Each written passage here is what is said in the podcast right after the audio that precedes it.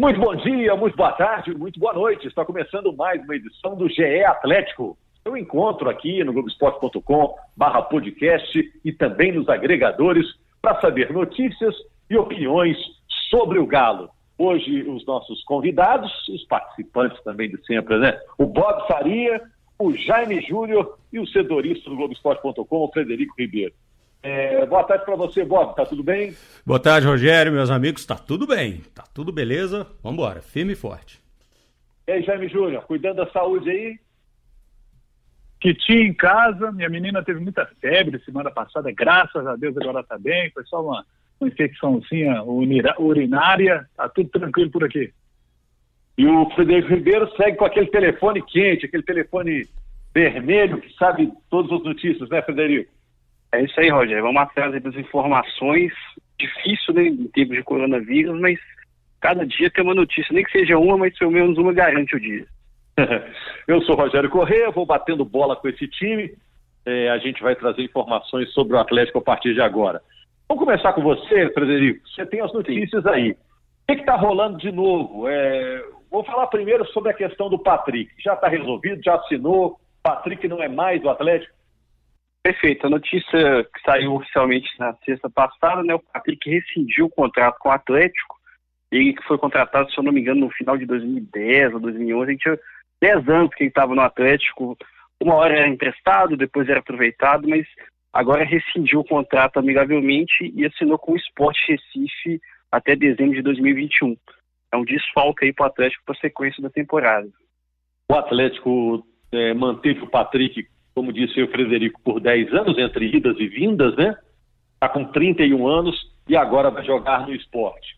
Qual o balanço, Jaime e Bob, que vocês fazem da passagem do Patrick pelo Atlético? Teve momentos que a torcida curtia muito Patrick, teve momentos que não curtia, e o balanço? É, o, o importante é a gente dizer que toda vez que a gente fala sobre o Patrick, é preciso separar toda a simpatia que a gente tem pelo, pelo, pela pessoa e pelo processo e pela, por tudo que ele passa fora de campo, e a gente tem muito carinho por ele. Né, e, e, pela família dele e tudo mais, é preciso separar isso da análise técnica. Então, a análise que tem um grande profissional, né, Bob? Um grande, tudo, né? um, um, grande profissional e o que você tem notícia, uma grande pessoa, um, um companheiro incrível para os seus colegas de trabalho e tudo mais. Então, isso dito, é, é preciso analisar a parte técnica. E na parte técnica, ele teve alguns momentos muito importantes, alguns momentos em que ele ajudou muito o Atlético. Ele nunca deixou de entregar o máximo que ele podia, mas nem sempre o máximo era o suficiente para aquilo que o Atlético precisava. Daí essa inconstância, daí essa impaciência, daí essa intolerância da torcida em relação ao futebol do Patrick, não ao jogador, não à pessoa, mas ao futebol dele e a necessidade, muitas vezes, e o pedido, muitas vezes, de que um outro é, jogador fosse contratado. Agora, fato é que nesses 10 anos, é, ele sempre entregou aquilo que ele podia. Né? E o Atlético, na verdade, desde a saída do Marcos Rocha, nunca conseguiu uma solução realmente é, satisfatória, uma solução que dissesse: não, agora a coisa está realmente resolvida, agora não tem problema mais. É preciso ver o jogador com as lentes é, apropriadas. O nível técnico dele é esse, é, e é isso aí que se espera do Patrick, e foi isso que ele entregou. Na posição tem Guga e tem Mailton. O Atlético está bem contemplado ali, mesmo com a saída do Patrick, Jaime? Olha, pelas notícias que estamos acompanhando aí, o Atlético entende que não, né? Mariano, que passou pelo Atlético, Mariano está sendo falado, né? Mariano está no Galatasaray. Me lembro bem do Mariano, porque quando trabalhava no interior, na afiliada da TV Globo, da TV Globo lá em Ipatinga, é, acompanhei bem o início da carreira do Mariano. É um jogador que jogou no Ipatinga. Me lembro bem do Giba, quando foi treinador do Ipatinga. Giba foi lateral do Corinthians, lateral da seleção brasileira, morreu novo, que Deus o tenha. Giba, me lembro bem do Giba na beirada do campo, eu acompanhando o treino do, do Ipatinga, e, e, o Giba gritando, Mariano, não, Mariano, assim não, Mariano. E ele sempre cruzando errado. E me lembro uma vez que o Giba parou o treino e falou assim, Mariano, vem cá, vem cá, meu filho, deixa eu te ensinar como é Não te ensinaram como é que cruza no, na base? E ele humildemente disse, não, professor, eu joguei seleção brasileira, deixa eu te ensinar, dá a bola aqui. Giba pegava a bola, botava na linha de fundo, dava um tapinha nela em diagonal, cruzou na cabeça do centroavante. Falei, tá vendo, Mariano? Aí depois ele disse o seguinte: dá a bola aqui de novo, para não falar que foi sorte. Vou cruzar de novo na cabeça do centroavante. Presta atenção, Mariano. Leva a bola até a linha de fundo, dá um tapinha em diagonal, seu pé vai ficar certinho, no jeito de você bater na bola e jogar na cabeça do centroavante. Quer ver? Na cabeça do centroavante de novo. Aí Mariano olhou aquilo e falou assim: vai. Vai, Mariano, faz agora. Mariano pega a bola, leva na linha de fundo, dá um tapinha em diagonal, cruza na cabeça do centroavante. O Giba aplaude, falei assim, é isso, Mariano, é isso que eu quero que você faça no jogo. Chega no fim de semana, jogo de Ipatinga, Mariano pega a bola e cruza a bola lá do outro lado, sai quase pela linha lateral, o Giba descabelando, descabelando, ficando louco, e o Mariano sai do Ipatinga sem saber cruzar. Aí, apesar disso, ele vinha fazendo um golzinho, outro no Ipatinga, chamou a atenção, o Atlético contratou. E aí, ele começou a mostrar sua deficiência no Atlético. O que aconteceu? Coletiva. Aí o Mariano. E aí pergunta para ele, Mariano, essa questão dos cruzamentos, você falou assim, olha, cara, eu gosto de fazer um, dois ali e tal, porque eu não sei muito cruzar. E aí essa entrevista repercutiu na época que foi o um negócio. O que um... aconteceu? Mariano, para completar, Mariano foi para o Fluminense. Lá no Fluminense ele encontrou o Abel Braga. E de novo mostrando a sua deficiência, a torcida do Fluminense pegando no pé. Me lembro de um jogo que eu fiz Fluminense e Santos, a torcida pegou demais no pé do, do, do Mariano lá. E aí o Mariano é, tinha uma coisa, ele tinha humildade para reconhecer que precisava melhorar. E começou a treinar isso, começou a treinar isso, melhorou os cruzamentos, começou a se destacar bem na equipe do Fluminense e acabou sendo vendido para o exterior, já tendo aprendido a cruzar bolas. É, então, agora... fez uma carreira, né? Fez uma carreira no exterior agora. É, agora tem um, tem, tem reza a lenda, né? É, e se eu me lembro, ele foi demitido pelo Atlético, tipo, na concentração. Ele aprontou uma ele confusão. Ele de da sede, mano. É, foi uma, uma, uma, uma, confusão maluca que ele arrumou é. e, e, os caras de, demitiram ele no meio, do, no meio da história, né, né Fred? É, ele cometeu um ato de disciplina em 2008, né, antes do centenário do Atlético. Ele é, Lenilson e Cariço, se eu não me engano, os três tiveram que sair putados de camburão da, da sede do Atlético quando foram assinar a rescisão, porque a torcida ia pegar eles de porrada mesmo. É, eles foram, eles é, fizeram uma festa, não sei agora, não me lembro se foi no Rio, se foi em São Paulo, o Atlético tinha um, um jogo, estava concentrado, eles arrumaram uma confusão lá e foram demitidos lá mesmo. E depois, e por causa disso, depois eles acabaram sofrendo por isso aqui também. Agora, depois disso, ele fez uma carreira internacional, parece ter aprendido a lição, parece ter amadurecido, ou pelo menos você espera que ele tenha amadurecido, e agora tem essa volta, ou essa possível volta, ou esse desejo de volta. Para ele estar tá no radar de um cara como o Sampaoli, alguma coisa ele deve estar tá rendendo, não? É. Ele jogou eu, no Sevilha, né? Isso que eu ia perguntar para o Frederico, qual a situação dele agora, do Mariano? É, o, o, o Jaime lembrou bem o, são Paulo treinou Mariano no Sevilha, né, se não me engano, em 2017. Ele tem contrato até o meio do ano. As informações que a gente apurou é que não teve um, uma consulta oficial do Atlético em relação ao Mariano, ao empresário dele, ao Galatasaray. Agora, eu imagino que seja realmente o nome na lista do São Paulo para substituir essa lacuna deixada pelo Patrick e disputar a posição com o Guga. E vai lembrar também que o Atlético tinha o medo de perder o Guga depois dos Jogos Olímpicos, que seria destaque e tudo mais. E com a Olimpíada sendo adiada, o Guga tenha pelo menos mais um ano aí garantido de Atlético. Agora eu li no Globoesporte.com, tudo, todo esse papo começou com a saída do Patrick, né? Que essa está resolvida, ele já assinou com o esporte e tudo. No Globoesporte.com está dizendo que o Ricardo Oliveira e o de Santo estariam de saída também. Como é que é isso, Frederico?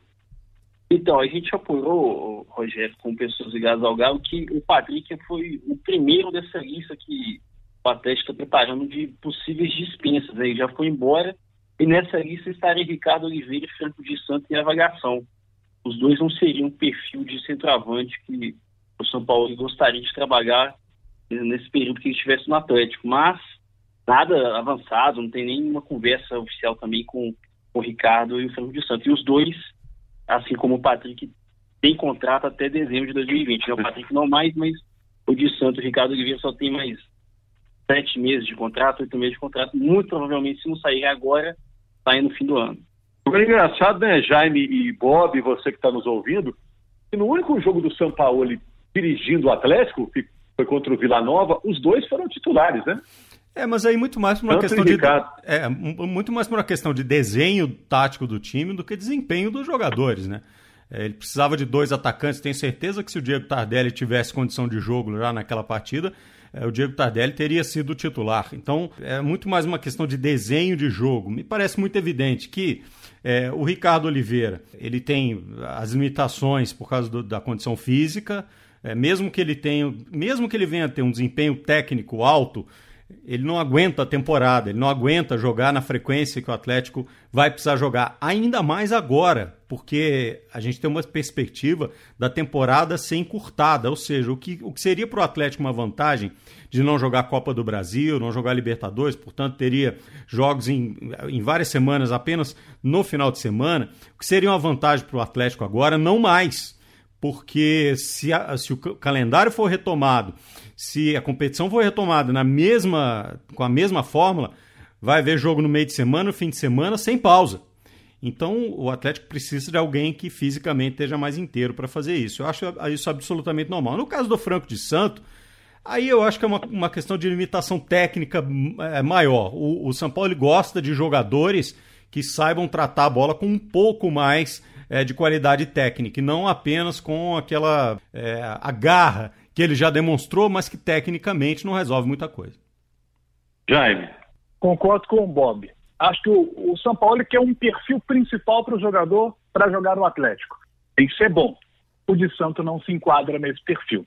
O Ricardo Oliveira se enquadra? Sim, é um bom jogador. Mas tem a questão que o Bob disse não aguenta mais a frequência do jogo em nível A, para a Série A de Campeonato Brasileiro. Por isso, acho que a saída dos dois, caso aconteça, eu concordo plenamente com ela.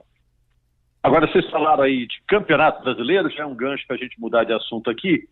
O Alexandre Matos disse na semana passada, no podcast que a gente gravou no GE Atlético, que o sonho dele é dar um novo brasileiro ao Atlético. O Atlético tem elenco para isso no momento? Não, Ainda não. Eu acho que deu um grande passo quando, quando contratou o, o Sampaoli. É, não sei se em tempo suficiente né, para corrigir a bobagem que foi do Damel, mas um grande passo, porque é um treinador com é, inteligência tática, técnica, administrativa, grande nível, enfim, é um cara para fazer isso.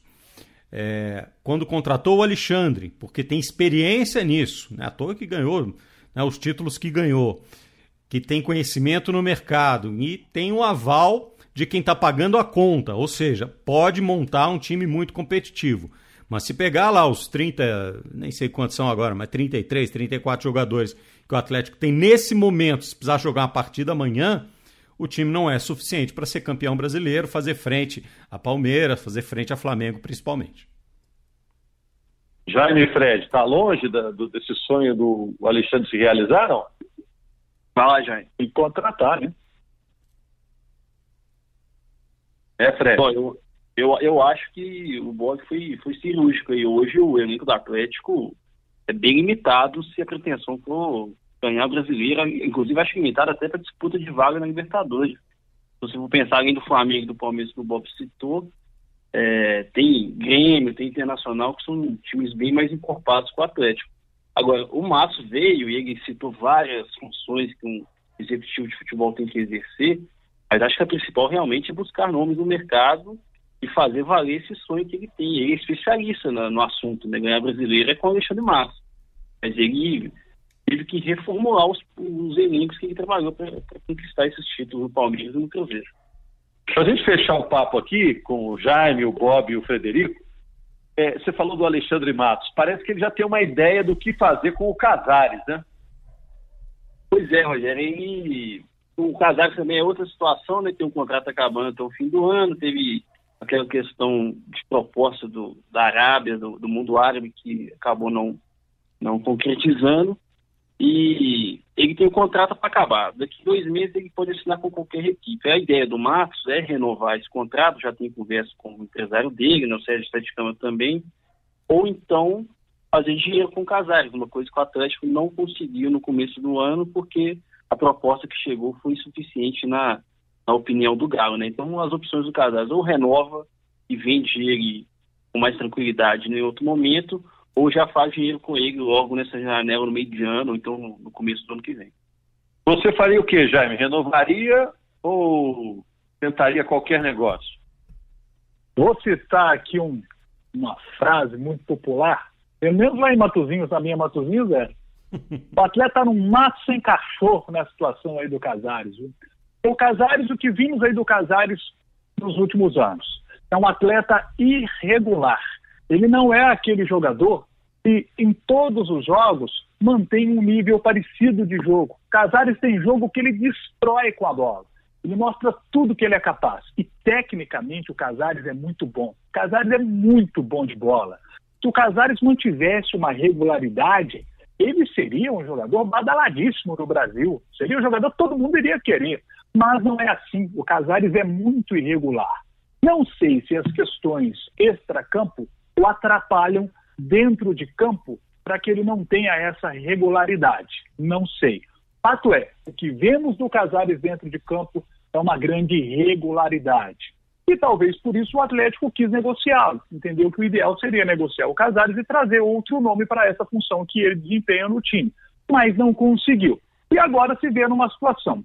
Dinheiro sobrando para trazer para as posições que o Atlético precisa, não está sobrando assim. O Galo está disposto a abrir o cofre, mas não tem tanto dinheiro lá dentro.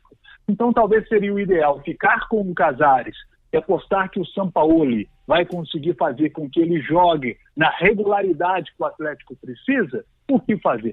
Sinceramente, das perguntas que a gente faz aí no futebol sobre várias situações, a que hoje me causa mais dúvidas. Se eu fosse diretor de futebol do Atlético hoje, eu estaria assim, sem saber, sinceramente. Olha, para dar uma opinião, eu acho que eu ficaria com o Casares, porque eu acho que o Atlético tem, precisa, tem com, um clube com tantas carências como o Atlético tem, acho que é melhor ficar com o Casares, renova com ele aí mais uns dois anos, e aí tenta com mais tranquilidade no ano que vem vender, e quem sabe o Casares não estoura, não faz um, uma, um grande final de ano aí agora. Né?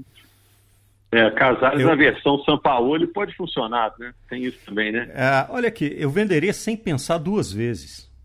E o Atlético já pensou e já quis vender, já quis arrumar um monte de gente, e todas as vezes em que a coisa avançou um pouquinho, ela parou no momento da análise de desempenho do Casares. Parou porque o cara não vai botar alguns milhões, os milhões pedidos, para dizer assim, pô, mas peraí, é, eu vou colocar esses milhões todos sem saber se ele vai me entregar isso que, que eles estão vendendo, que é essa qualidade técnica toda. Né? É, se com todas as condições. E ele já teve todas as condições. Ele já passou por vários treinadores. Ele já teve oportunidade de ser protagonista várias vezes.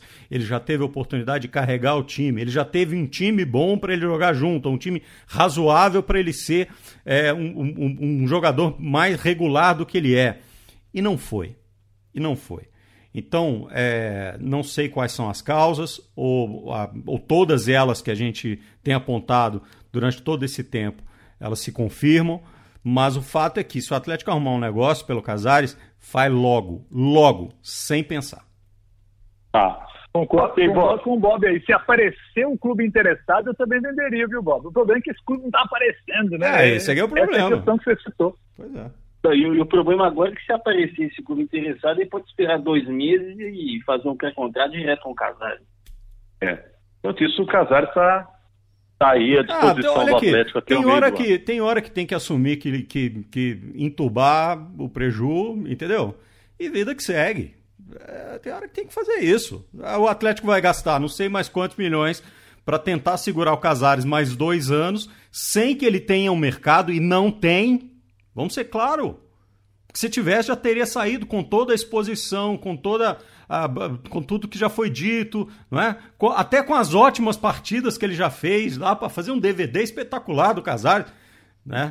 Então eh, não tem mercado. Aí vai gastar mais não sei quantos milhões é, para tentar mantê-lo durante dois anos, esperando um mercado que não existe, ainda mais numa situação de um mercado que está encolhendo e vai encolher depois da pandemia. Não faz o menor sentido, na minha opinião. Valeu, Bob. Valeu, Jaime. Valeu, Frederico. Obrigado a vocês. Valeu. valeu, valeu, Rogério. Um abraço para todos. Inter. Valeu, segunda-feira estamos de volta com o GE Atlético. Grande abraço. Obrigado a você que nos acompanhou. Valeu. Tchau.